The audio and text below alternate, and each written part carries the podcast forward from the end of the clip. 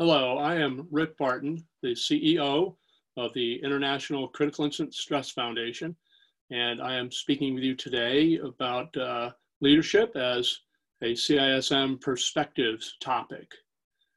I want to think that I'm an experienced leader. I've been in a leadership role for more than 30 years in different capacities, from first line supervisor in a state agency, a law enforcement and medical position, or medical response position. Worked my way up through those ranks, led that agency for many years. That was the Maryland Park Service and the Department of Natural Resources. And then uh, became a county administrator, where I was the lead executive, appointed executive for a county government. And now for the last nearly seven years with the International Critical Incident Stress Foundation. And so, what I wanted to talk with you briefly about today and share with you as part of a series, uh, the first of a series, about how to manage and leader, be a leader during these times, during an incident like this or a crisis like this that is not a short-term uh, incident. Uh, the pandemic, the coronavirus, COVID-19, it's almost impossible to refer to as an incident. It's a not even a once in a generation disaster. It's once in a century, as we're finding out. And there is very little to compare it to for people. Uh, unless somebody was around in managing the Spanish flu crisis, how do you compare? But there are other disaster events, long term and short term, that are related, that have similar uh, aspects and similar conditions in terms of how you lead and how you work through this. So it is a tremendous case study for leadership just unparalleled. And as you watch, as all of us watch, or perhaps some of you are participating in the decisions of leaders, the decisions they're making and what helps them make up those decisions, come to those decisions, and then how they communicate them. Again, a case study, much as you can learn from uh, public incidents of all kinds that leaders have to manage through.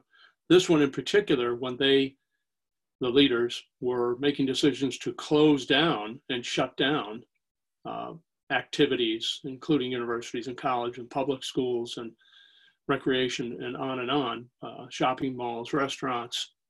I, at the time, thought closing is difficult, reopening will be far more difficult. The decision part, the decision part of that, what makes up that decision, how do you decide to, that it's now safe enough, knowing that any type of advanced treatment or a vaccine is a long way off. And we're not going to stay closed that long. So how do you come to that decision? So there's four areas that I want to briefly introduce to you that are single words that will help you understand your reaction and our organization's reaction and an agency's reaction and a society's reaction to this sort of thing. So the first is when you encounter an incident or a disaster or a crisis, you're going to react. So the first is to react. And you might react that way when you come upon a scene of a car accident, either as a responder or as an individual. You're going to have a reaction. It's the, oh my, what is that? And of course, there could be screams, there can be panic, there can be all kinds of different reactions, right? And responders in particular are trained to mask that, to not react. But leaders have to understand that we're going to react as a society. And if you're a leader of an agency, you're going to react. The second phase, if you will, is to adjust. All right, you've reacted. It's okay to shriek, calm down. So a snake has just made itself appear before your eyes, or a spider dropped onto your lap. You react. You, you, even if you're not afraid of them, you scream, adjust, adapt, and manage. Those are the next three areas, and they run together quite a bit. So the spider lands in your lap, you react, you adjust, you shift backwards, you adapt, and you manage. You swat the spider off of you. If only the pandemic was that easy. It's not. So you're seeing those four phases reaction, and then people are adjusting. That was the closure of everything. That's the adjustment. Painful as it is, the NCAA basketball tournament canceled. The Olympics canceled or postponed.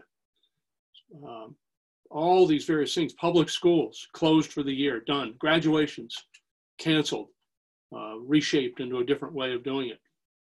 So those are the adjustments. And the adaptation, adapting, is similar to what I just said. A school has to adjust and not have graduation. And what do they do? They adapt. They have uh, video presentations. They have an, a, a new approach to graduation. They might do something using a remote connection. And you see this with meetings. In-person meetings, gone. That's the adjustment. Adapting is to have a Zoom meeting, a Google meeting, or whatever, Vimeo, whatever technology you want to use that's, that functions for you. That's the adaptation. And it also becomes part of management. Management, though, in this particular case, is the process of reopening. That's a big part of it. And adapting as, a, as individuals, we've all had to adapt in our lifestyles and our family uh, relations and so forth. Well, now you move into that management phase, and you hope that the management phase is going to create treatments, is going to result in treatments and result in a serum and a vaccine and healthy practices. It's going to be all those things. So for leaders, if they look at any incident, responders certainly can look at it this way and do, and any emergency planner would, an emergency manager, manager will look at it this way, even if they use different terms. This just simplifies it, if you will. You react, you adjust, you adapt, and then you manage. One aspect of this as a leader of people, if you are a leader of an organization, whether it's a retail store or a government agency or anywhere where you manage people, you are managing a team of people. And something that is forgotten way too often is how any incident affects people. And at the organization where I work, the International Critical Incident Stress Foundation, and we're bringing these CISM perspectives to you. That's a big part of what we do, is helping you as individuals and as leaders help your team understand and cope with these kind of incidents and disasters and how it affects them as human beings and as part of your team.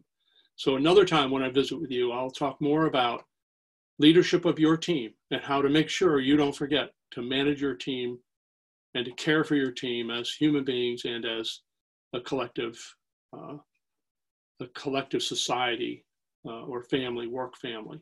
And there are techniques for that. So I hope this has been helpful for you. I want to thank you for joining us here with CISM Perspectives. And again, I am Rick Barton, the CEO of ICISF. Thanks.